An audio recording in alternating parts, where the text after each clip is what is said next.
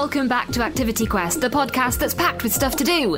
In this episode, I'm visiting the Halls of Power. Yep, I'm off to the Houses of Parliament, that's Westminster, right in the heart of London, to find out more about the history of the building and what happens in there. Plus, Adam's here with a craft that you can do at home.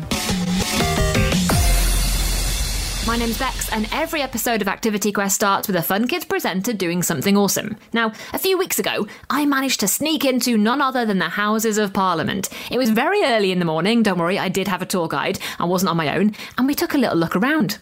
I'm here right now at the Houses of Parliament and it's looking pretty majestic, I have to say, but I have no idea what I'm doing, which is which is okay, it's fine, because I found a friend um, who's going to tell me everything there is to know about the Houses of Parliament today. So, uh, friend, can you tell me your name?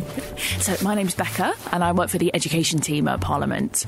Um, and we're standing now in Westminster Hall, which is the oldest part of the building. It's nearly a thousand years old and it's had lots of different purposes over the years. It's been used as a marketplace, um, as a courtroom, um, and most recently um, for the Queen's Lying State, which you might have seen on the TV on the news. But the best part about it is the ceiling was the inspiration for the Great Hall of Hogwarts in Harry Potter. That's the kind of information I wanted. That's the one, isn't it? Uh, now, it is a rather majestic room. We've got stained glass windows and we've got a gold carriage next to us as well. Uh, what would this room be used for now? Is it, is it just for official things like the Queen's Lying in State? Yeah, absolutely. So it's mostly for things like that, for large scale events. So important like leaders from around the world will come and do speeches here and that sort of thing. Um, it doesn't have quite um, s- such an important purpose as it did in the past um, when it was a courtroom. And you might have heard of people like Guy Fawkes and Charles I, um, and they were put on trial in this room, and that was where their fate was decided, where um, the jury decided that they were to be executed. So it used to be a, a very, very significant room, but now we all just we really enjoy it. It's a very beautiful corridor for most of us that work here, to be honest. Yeah, I imagine this is a rather fancier corridor than people will see at school or at home. Yeah, this is this is pretty impressive stuff. Uh, so tell me, Becca, we're going to go on a big tour of House of Parliament. Uh, what can we expect to see, and what's your favourite thing on the tour? Oh, that's a really good question. Um, well, the Houses of Parliament is called the Houses of Parliament because there are two houses. So there's the House of Lords and the House of Commons, and we're going to get to see both of those. And I have to say, I'm a big fan of the House of Lords because there is a rather impressive golden throne, which we'll talk about when we get there. Oh my goodness! Well, let's get on way. I want to see a golden throne. That's what I came for. Uh, brilliant. Well, let's go for it.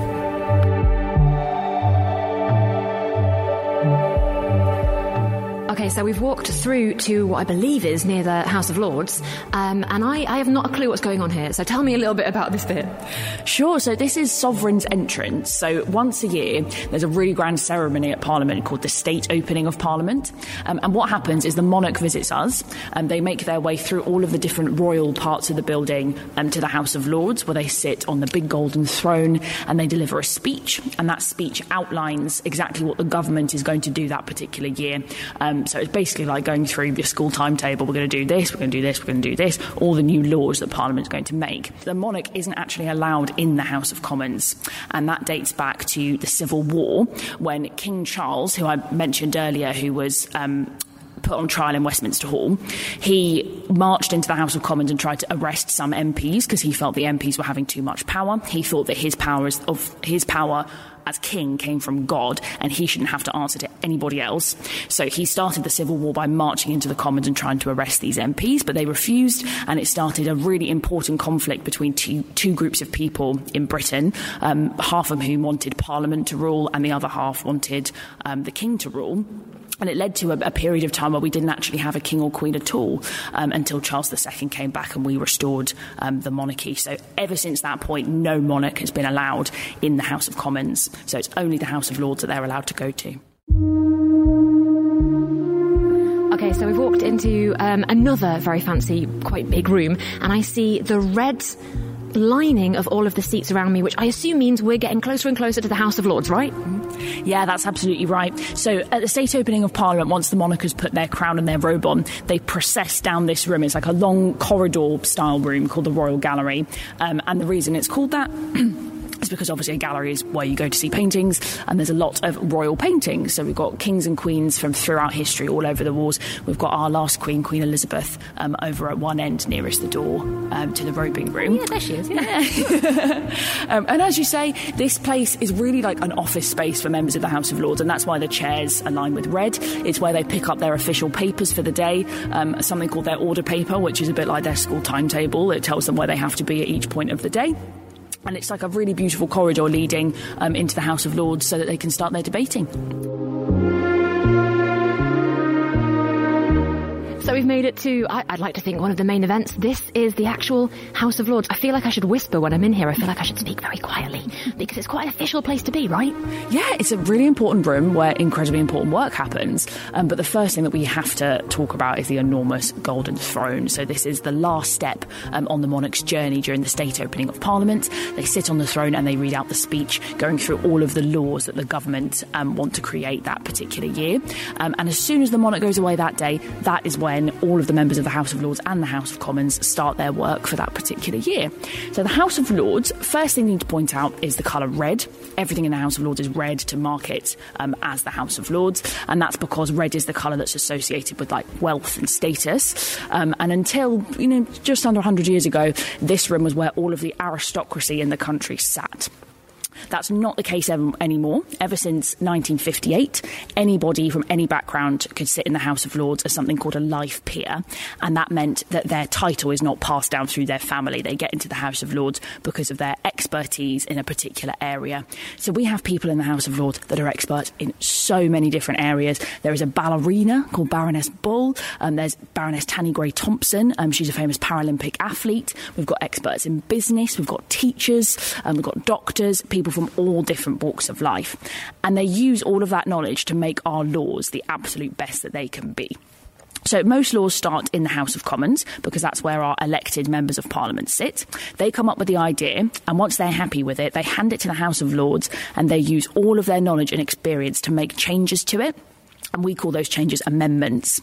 Um, so they'll go through it line by line, and this takes a, this can take a really really long time. This process, um, and once they're happy with it, they send it back to the House of Commons, and they either say, "Yep, we're really happy with those changes," or actually, "No, we don't agree with them." But mostly they do agree because the Lords are pretty good at what they do.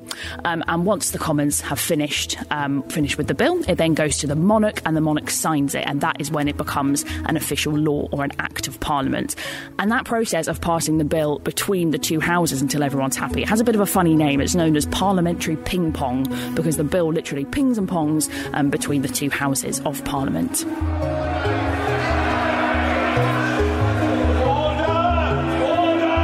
So here we are, the place that I've seen on TV a thousand times.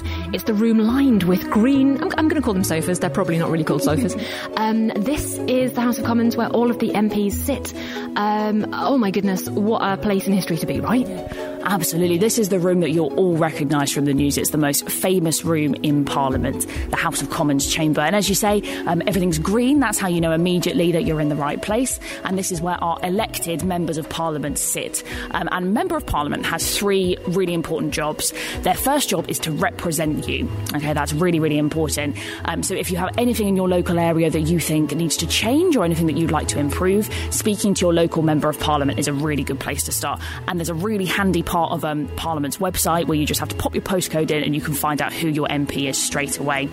The other really important thing that MPs do is something called legislating which is basically a fancy word for making new laws. So MPs can put forward ideas for laws, but most often the government, which is the group of MPs in the biggest group, the biggest political party, they'll come up with a new idea for a law, and the other members of parliament contribute their ideas towards it in debates. So that's another really important part. And then the third thing that an MP does is something called scrutiny. Um, and what that means is they question the people in power to make sure they're doing a good job. So the most famous time this happens is during Prime Minister's question time on a Wednesday. Um, and any MP has the opportunity to stand up and say, I would like to ask a question about this particular thing that's happening in my local area or a particular law that's going through. And the Prime Minister has to answer that question.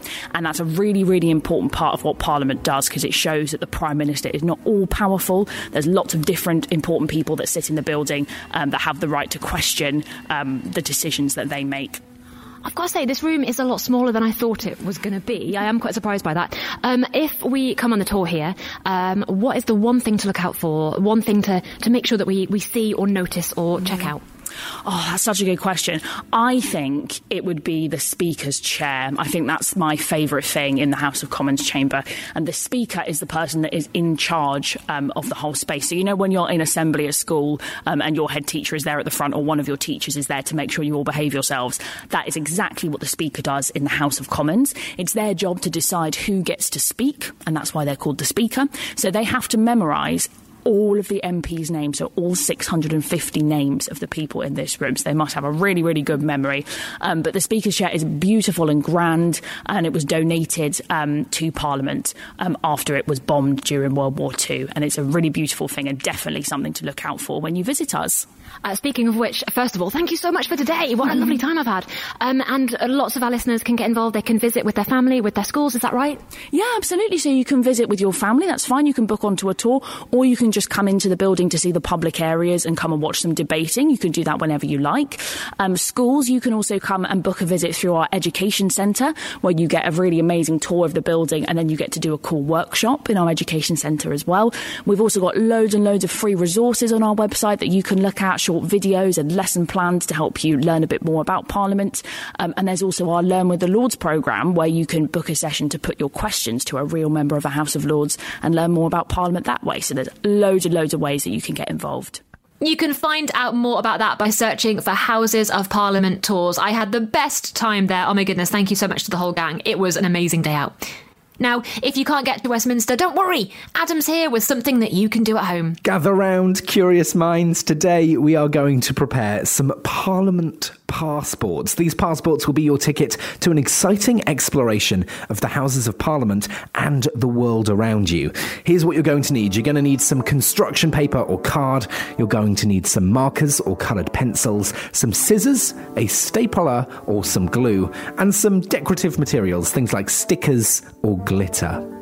Step one is to create your Parliament passport. We'll begin by folding a sheet of paper or card in half. That'll serve as the cover of your Parliament passport. You can decorate the cover with your name and other creative designs. Next, we're going to cut several blank sheets of paper into smaller rectangular pieces and stack them together. This will be the inside pages of your passport. Staple or glue them to the center fold of the cover. Remember, you might need to get a grown up to help with this. Now it's time to embark on our journey through the Houses of Parliament. You can do this in pretty much any way you like. If you can go to the Houses of Parliament, you can obviously take a Houses of Parliament tour. If you can't, there's plenty of virtual ones online. Use those resources to learn about the functions, debates, and members of the House of Commons and the House of Lords. And as you discover interesting facts or key information, write or draw them into the pages of your Parliament passport. Whenever you come across an intriguing fact or gain new insights, give yourself a stamp in your passport to mark the experience. You can use a marker or stamp pad to create unique symbols for each page. And that's all there is to it. Congratulations, Parliament explorers. You have journeyed through the virtual halls of the Houses of Parliament, collecting valuable knowledge and memories in your Parliament passport. This activity hopefully will have deepened your understanding of politics and democracy. Keep your passports safe and continue to explore. Thanks, Adam. And just like that, we're done. Remember, there's loads of episodes of Activity Quest that you can go back and listen to anytime. If you want some more suggestions of stuff to do, just scroll back in your podcast app and pick an episode you fancy. I'm Bex, and this has been a podcast from the UK's children's radio station, Fun Kids. It was produced and edited by Adam Stoner. Listen to me on your DAB digital radio, online, on the free Fun Kids mobile app, and on your smart speaker. Just say, Play Fun Kids every weekday from 4pm. See you soon!